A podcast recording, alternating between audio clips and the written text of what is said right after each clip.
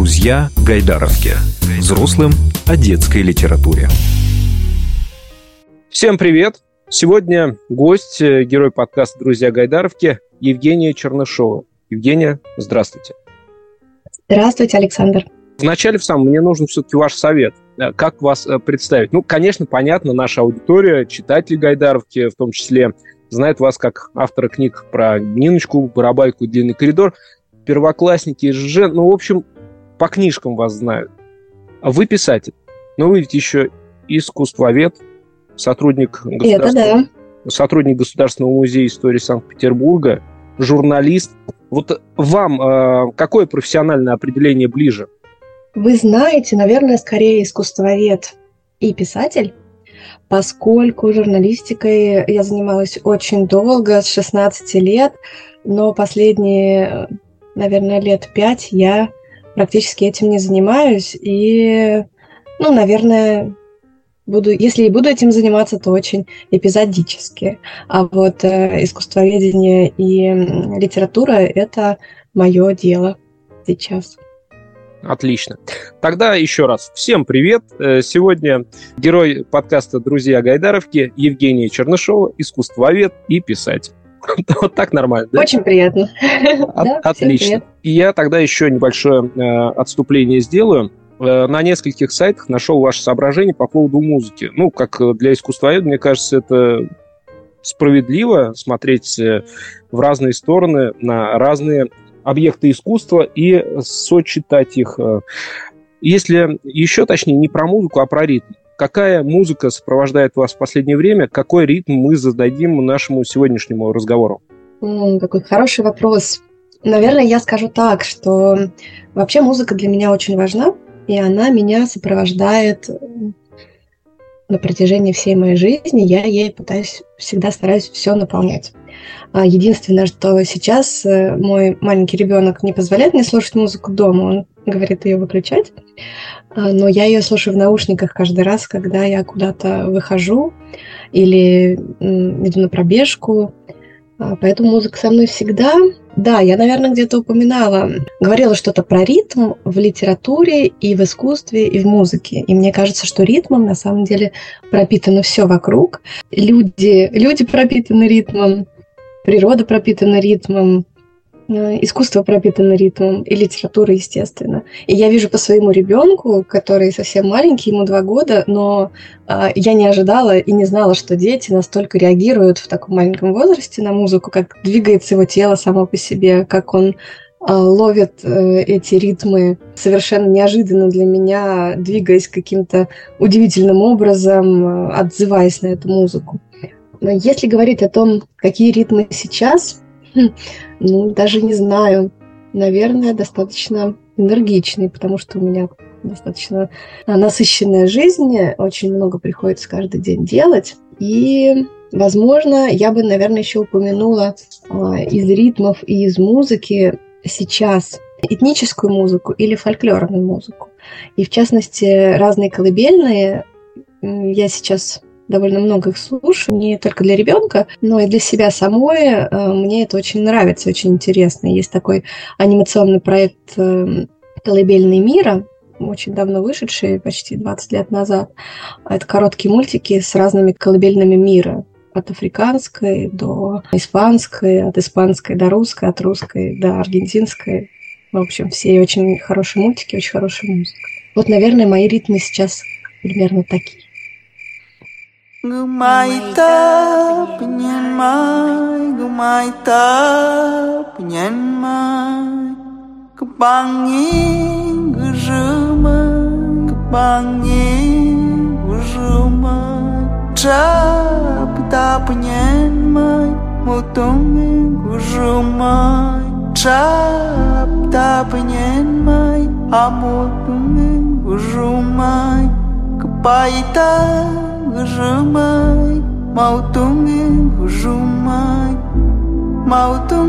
penyen mai Trap da penyen mai Trap da penyen mai Trap da penyen mai Trap da penyen Итак, мы сейчас все пофантазировали, как э, Евгения бегает под колыбельные, ну, пофантазировали, как э, э, некоторые герои ваших книжек.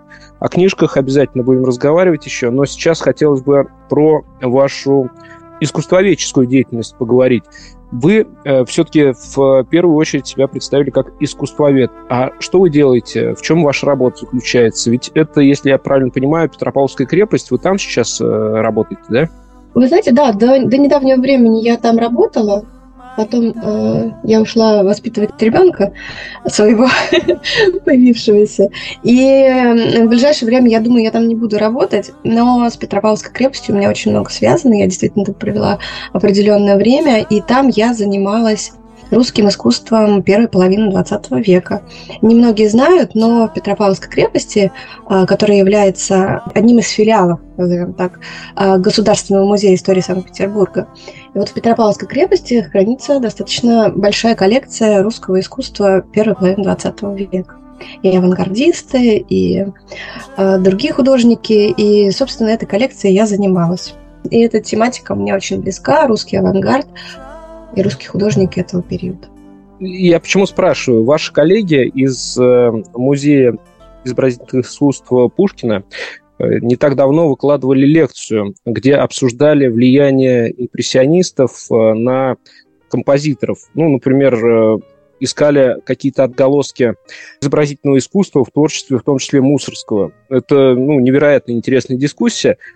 И э, здесь хочется как раз разобраться, каким образом э, влияет вот эта вот работа, э, занятие искусствоведением и пересечение с работами художников, в том числе начала 20 века, на ваши э, литературные произведения. Как э, это отражается в детских книжках? Если говорить о моей работе в Петропавловской крепости, я э, там занималась э, коллекцией такого художника Михаил Матюшин, один из авангардистов тоже. А, и как раз Михаил Матюшин – это один из авторов э, оперы «Победа над солнцем», всем известный, которую он создал вместе с Крученых. И Матюшин был таким многофункциональным человеком, многосторонним. И он занимался не только живописью, но и музыкой. И все это было очень современно для своих, сверхсовременно для, для того времени, плюс на фоне исторических событий, которые происходили. И, конечно, вот, это вот, вот этот стык музыки и искусства, он и в, мои, в моих исследованиях я этого касалась и этим занималась. И это как-то влияет и на мои тексты. Не напрямую. Ну вот, например, если э, немножко поразмышлять, как это косвенно повлияло. Э, книжка «Как поймать тишину», э, она э, названа так по названию одного из рассказов.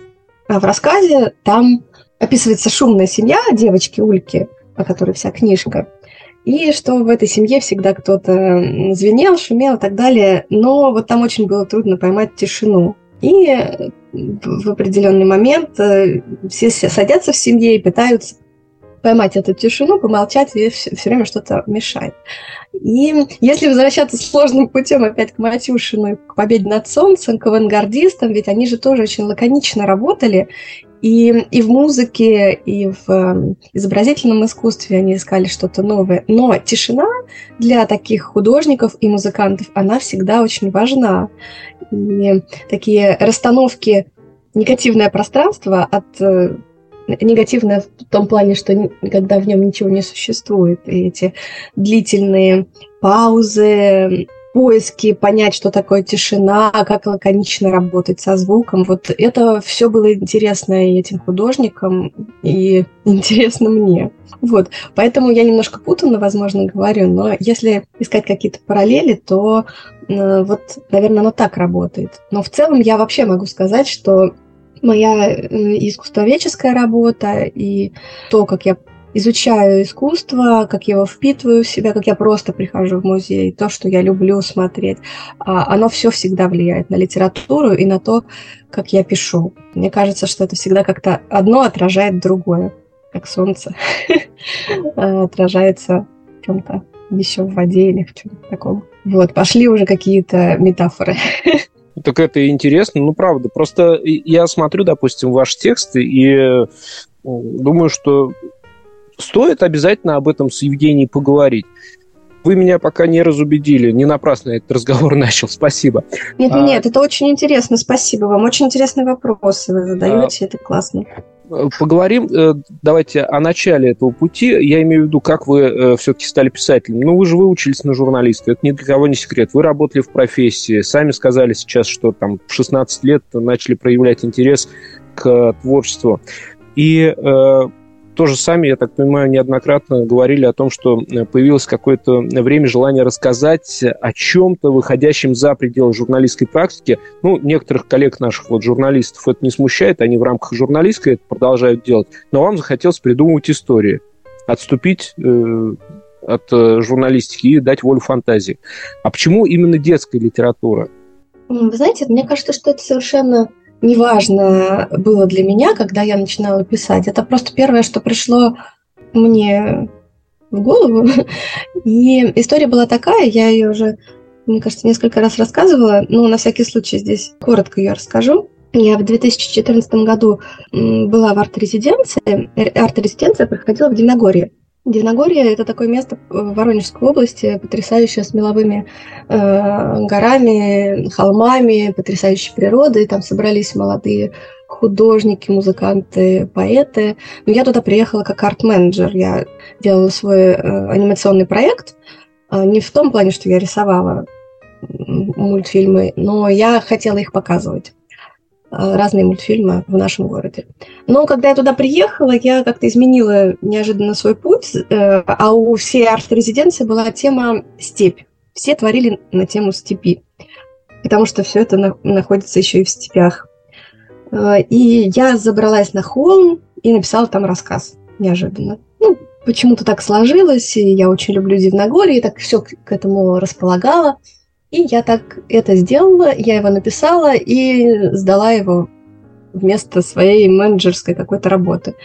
И так получилось, что членам жюри это очень понравилось. Они подошли ко мне и сказали, это такой хороший рассказ, это потрясающе, дайте еще что-нибудь почитать. Я говорю, да у меня ничего и нету. И вот тогда я задумалась о том, что можно же еще что-то написать. А потом оно же как-то само к тебе начинает э, приходить одно, другое. А рассказ этот был просто про мальчика. Я этот рассказ до сих пор, я не могу, его очень много раз, раз, разбирали на разных семинарах, э, в разных местах, и много почему-то спорили, детский это рассказ или не детский. Он вроде про мальчика маленького, но темы там поднимаются не самые детские, и как-то там грустненько немножко. А, в общем-то, я так и придерживаюсь такого мнения. Мне не, не очень важно, детская это литература или нет. Плюс ко всему, я пишу взрослую литературу в том числе. Просто взрослых книг у меня нет изданных. Есть изданная повесть эм, в толстом литературном журнале, вот, но книг пока нету. А детское, оно как-то так сложилось. Его у меня больше, и книжки выходят детские. Даже не знаю, что сказать. Так получилось. Ну, вот этот вот путь. Э, получился рассказ сначала, ну, как бы сам появился, сам собой, ну, судя по вашим э, словам. Ну, понятно, что это работа какая-то внутренняя, что-то происходило, не просто так это все появилось. Но появился первый рассказ, он э, был крайне удачным, ну, можно так сказать. После этого продолжились попытки уже с вашей стороны и такие более осознанные, что ли, и дальше, дальше. Вы сами начали по издательствам предлагать это все? Или как это происходило в вашем случае? Я сначала ездила на разные семинары, всем известные элитки, э, и в Петербурге у нас же есть э, фестиваль «Как хорошо умеет писать», есть бывший Дедгиз, то есть сейчас Дом детской книги. И есть семинар э, Сергея Махотина и Михаила Яснова Тогда Михаил Яснов еще был жив, и я ходила на эти семинары. Меня туда кто-то рекомендовал, долго уже какая-то история, не помню, как это все было. Я как раз тогда именно переехала из Воронежа в Петербург в 2015 году и стала ходить на эти семинары. И мне кажется, что во многом я там сформировалась, потому что у нас была очень хорошая атмосфера там и такие потрясающие мастера, которые я думаю, что много во мне заложили и очень дали мне много творческой надежды и силы и веры в себя. И в этих семинарах в разных э, что-то я обсуждала. Я обсуждала и, и другие тексты, тексты других людей слушала, как они пишут, э, читала свое. Вот. Потом постепенно у меня накопилось какое-то количество текстов, и да, я их стала отправлять в издательство. И в одном из издательств мне ответили, что хотят издать мои тексты. А, и это была книжка, вот как раз «Первоклассники ЖЖЖ». Это самая моя первая книжка, в которую а, вошло сразу четыре рассказа, хотя э, часть этих рассказов я считаю э, мини, э, мини-повестями. Ну вот. Потом еще одна книжка в этом же издательстве вышла. Потом как-то мы соединялись с этими издательствами по-разному. Бывало. Вот. Но сейчас у меня три издательства, в которых выходят книги. А вот если уж вы сами упомянули о первой вашей книжке, э, идеи для этих рассказов, а они откуда возникли? Что, что послужило пищей, что ли, для размышлений на эти темы? Сначала степь, потом э, я писала несколько рассказов именно про этого мальчика, и я даже не могу сказать, это такие рассказы, они я не могу даже сформулировать, откуда все это берется. Но вот потом, когда я писала про девочку Ульку, это появился у меня еще один персонаж, и как раз вот книжка «Как поймать тишину» про эту девочку. Это основа этого всего, мои, одни из моих первых рассказов. Там, конечно, все очень сильно намешано. Там и мои детские какие-то воспоминания, и услышанные от моих э, э знакомых, друзей, с детьми какие-то рассказы, и что-то очень много из моей фантазии. Я действительно очень много фантазирую. Я смешиваю э, реальность с нереальностью, смешиваю свой личный опыт с какими-то рассказами. Как-то оно вот так всегда складывается, это всегда какой-то синтез всего. Ну, вы э, про э, свои первые опыты говорили, что это не совсем детские рассказы. Наверное, я соглашусь с вами. Позвольте, я цитату приведу из э, вашей первой книжки, изданной «Первоклассники и ЖЖЖ». Вот эта история как раз про четырех э, грачей, и один из них э, по имени, наверное, все-таки, а не по кличке, Черный. Черный заметил, что если правильно выбрать человека и долго за ним идти, то, скорее всего, еда случится – вот, например, идет один гражданин, пальто на распашку, растрепанный, пошатывается. В руке пакет, из которого пахнет хлебом. И если он присядет на скамеечку, то сумку, скорее всего, забудет. Тогда можно будет в пакет забраться и булку оттуда вытащить. Или же вот тащится из школы мальчишка, рюкзак расстегнут, а оттуда торчит бутерброд. Как пить дать, скорее всего, бутерброд бултыхнется на землю. А вот эта тетенька со строгим лицом и в странной обуви на тонких палочках точно ничего не выронит. Может быть, никогда в жизни. За ней идти нет никакого смысла. Вот я когда это встретил в детской книжке, я, честно говоря, оживился. Вроде бы, вроде бы совсем не детские мысли, но как-то так уместно. И вполне себе и детям можно дать почитать. Но вообще, откуда это? Что это вас вдохновило вставить в такой рассказ про грачей? Ну, мне трудно ответить. Может быть, вы вспомните. Не могу вспомнить точно, что это было, но я вообще хочу сказать, что я считаю, что дети, они намного умнее, чем часто взрослые себе представляют, и они часто понимают намного более сложные вещи, чем мы думаем. Часто взрослые думают, ну, ребенку надо все там разжевать, или он не поймет каких-то скрытых подтекстов. Но я даже по двухлетнему ребенку вижу, как он много понимает. Если он еще подрастет, он будет еще больше понимать. Поэтому какие-то такие тонкие э, вещи мне действительно э, неоднократно говорят, что у меня какая-то есть философия в текстах, э, и не всем это нравится. Кстати, кто-то меня даже э, укорял за эту философию. Но я убеждена, что дети все понимают, им все интересно. Главное, чтобы это было искренне и действительно как-то не столько ярко, сколько э, ну, правдиво. Вот даже не знаю, как это объяснить. А что касается грачей, э, у меня просто была такая открытка, купленная где-то в книжном, э, петербургском книжном. Там такая была картиночка, фонтанка, лед, зима, снег, мост э, впереди. И человек стоит э, на этом льду в пальто, как-то задумчиво смотрит, а позади него несколько птиц. Они просто смотрят на этого человека. Это рисунок, и он такой достаточно простой, но очень атмосферный и очень милый. И вот как, как раз к разговору о том, как у меня появляются тексты, идеи, задумки, я часто а, совершенно из случайных каких-то вещей, например, открытка или маленький рисунок где-то, или какая-то даже фраза бывает, а, случайно появившаяся, сломанная фраза, например, слово «бусеница». Я как-то его услышала просто случайно бусеница, не гусеница и не бусина, а бусеница. И из этого у меня появился целый рассказ, который у меня есть в одной из книжек. Вот оно как-то так появляется. И я еще зацеплюсь за ваше определение про то, что надо быть честным, в том числе и с ребенком. Ну вот э, мне кажется, что в ваших текстах э, органичная идеология. Вот знаете, нет такого ощущения, что герои там говорят каким-то неестественным языком. А, как вы это делаете? Как этого добиться вообще? Просто я понимаю, что вы сейчас можете опять рассказывать о том, что семинары очень хорошо помогли. Можете повторить это, но все же ну, во-первых, хочу сказать вам спасибо, потому что это очень приятный комплимент, и это то, э, что для меня очень важно. Я очень боюсь неестественности в текстах. К сожалению, у меня нет какого-то секрета, кроме того, чтобы постоянно слушать, как разговаривают люди. И это касается и взрослой литературы. Все, все очень живое и настоящее, конечно, берется из жизни, когда ты наблюдаешь, постоянно слушаешь, слушаешь, как, э, как говорят дети, как они говорят друг с другом, как они говорят с взрослыми. И все время себе в копилочку все это сохраняешь, сохраняешь, сохраняешь, как такой, не знаю, э, с чем сравнить, э, Плюшкин такой сидит, собирает все эти фразочки. Но я действительно очень много собираю. Вот, поэтому, наверное, в этом секрет обязательно быть включенным в то, что происходит вокруг. Вот, это, наверное, очень поможет. А так, если честно, я не знаю, как-то так получается само собой, когда я пишу.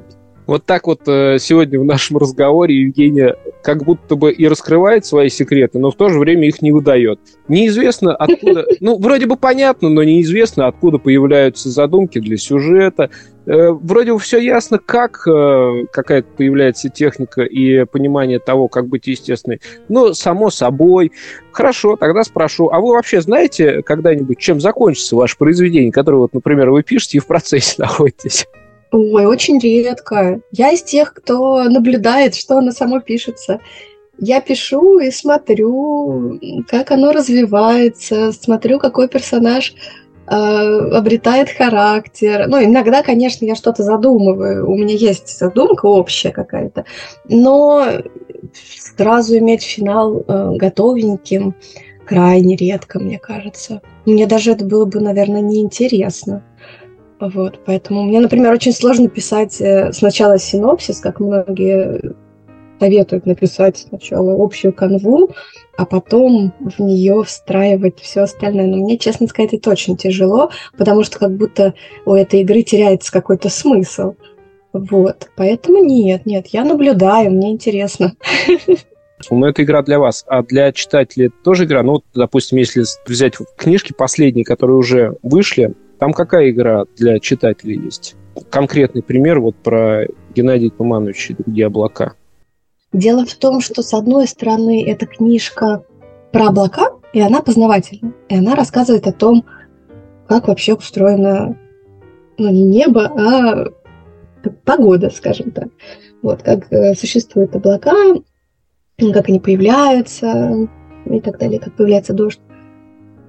С другой стороны, это история э, о том, как Геннадий Туманович, главное облако, о котором рассказ, работает на нелюбимой работе. Ну, так получается, что стал, как и все, работать на дождезаводе, а на самом деле у него есть совершенно другая мечта, но он не может ее реализовать, и от этого очень страдает. И вообще у Геннадия Тумановича очень хорошее настроение всегда, он такой сангвиник, веселый. А на дождезаводе нужно злиться, расстраиваться, чтобы возникали дожди, ливень, грозы, а он вот не такой, и у него еще и не, не, не складывается рабочий процесс. Поэтому это история в истории. С одной стороны, это история про погоду, а с другой стороны, история о том, как э, человек оказывается не на своем месте, но он всегда может это изменить и найти себя. И он в конце себя очень даже находит и становится совсем уж счастливым облаком. Вот так. Такая игра в игре, такая шкатулочка. И вот э, сейчас э, мы так исподволь в очередной раз нашим слушателям, я имею в виду бабушек, дедушек, мам и пап, подводим к этому предложению, к этому соображению, к этой мысли богатой. Вместе с детьми читайте. Очень иногда полезно хорошую книжку найдите и почитайте. Хорошую детскую книжку. Мне кажется, отличный вариант. И самому про себя кое-что понять, и детям дать возможность э, посмотреть на мир взрослых в том числе. Ну, по-другому. Они же видят вас э, снизу вверх, а тут э, мы на одном уровне окажемся с ними. Очень классно. Спасибо. Евгений, а вы знаете, я, наверное, вот ближе к завершению нашей беседы хотел бы, опять же, про творческие планы поговорить. Это же такой стандартный вопрос, но мне кажется, вас я без него не отпущу. Э, вы вот, например, не знаете, чем закончится ваша книга, которую вы сейчас пишете, а вы знаете, какой будет следующая ваша книжка? Как-то вы загадываете что-то на будущее или достаете внезапно, опять же, с антресоли Евгении Чернышовой что-то там давно лежащее, но еще не запылившееся, и начинаете крутить, вертеть, и как-то... Или это само вываливается из этой антресоли? планы бывают творческие или получается все как и в остальных вопросах? Так получается, так складывается. Планов всегда очень много, и идей очень много, потому что они на меня как-то сваливаются постоянно. У меня то одна идея, то другая, и это как раз мешает часто завершить э, текст, потому что только я Э, начну работать над одним текстом, мне приходит еще одна мысль в голову, и я имею такую дурную привычку писать сразу несколько текстов. Ну, дурную, это сложно сказать, что прям я так это раскритиковала, но многие считают, что так нельзя делать. Писать сразу несколько текстов, для меня это очень комфортная ситуация, просто они дольше пишутся. И поэтому, конечно же, у меня всегда есть планы, планов много. Во-первых, мне, мои, мои планы дописать те начатые я даже не знаю, не могу их сосчитать, но около пяти сейчас текстов, которые начаты. Часть из них уже до середины.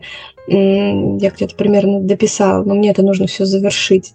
Ну и плюс есть еще много идей, и из таких обширных идей я очень хочу написать все-таки нон-фикшн по искусству для детей.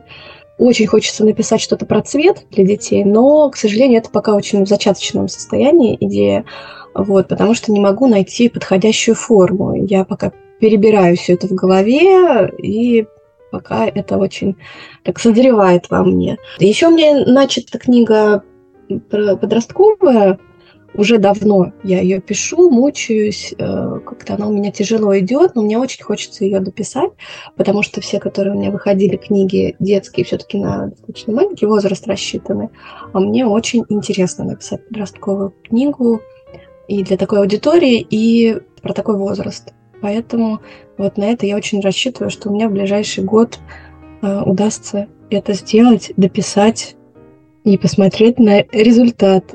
Тоже интересно, чем завершится все. Ну, слушайте, нам тоже очень интересно. Нам, я имею в виду, мне лично и тем читателям, которые знают ваши книжки и уже знакомы с вашим творчеством. Так что я желаю вам э, успехов и терпения трудолюбия, я смотрю, у вас так хватает, а вот успех и терпения – это вот э, от э, меня лично пожелание, чтобы все это свершилось, и очень хотелось бы, да, и правда, посмотреть, особенно вот на эту книжку «Нон-фикшн», э, для детей по искусству. Мне кажется, такие вещи, они всегда очень интересны, особенно если получается, почему-то думается, что у вас должно это получиться. И э, тогда, очень надеюсь. Да, Спасибо, Александр. В, в завершение я хочу, вот знаете, вас что попросить сделать? Давайте э, так, если вдруг кто-то из наших слушателей, ну, мало ли, бывают же недоразумения, не знает, что пишет Евгения Чернышова, какие две-три книги вы посоветуете для того, чтобы познакомиться с вашим творчеством и понять, что вы делаете и э, что это такое вообще? Я, наверное, посоветовала бы прочитать «Как поймать тишину» и предпоследнюю книжку Геннадия Тумановича «Другие облака». Мне кажется, что это будет достаточно хорошее представление. Э, можно еще, наверное, добавить самую первую книжку «Первоклассники ЖЖЖ», потому что там такой срез разных рассказов, достаточно разных, они очень разные, и а, по-разному показывают то, как я пишу. Вот, наверное, эти три я бы посоветовала. Спасибо. Ну что ж, мы э, с удовольствием послушали ваши честные ответы. Теперь э, отправимся читать э, ваши книги по вашим же советам. А всем, кто уже прочитал, я желаю тоже терпения набраться и дождаться новых книг от Евгении Чернышовой. Спасибо вам большое, что нашли время, что пообщались и так хорошо все рассказали о том, как у вас все совершенно непонятно, но получается. Александр, спасибо вам большое. У вас э, прекрасные были вопросы.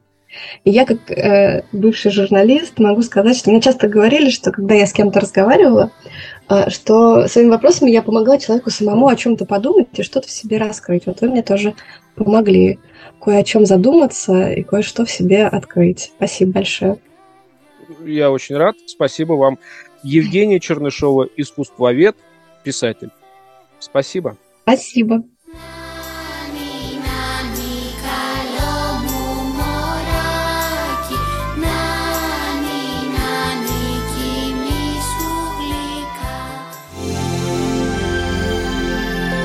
Друзья Гайдаровки.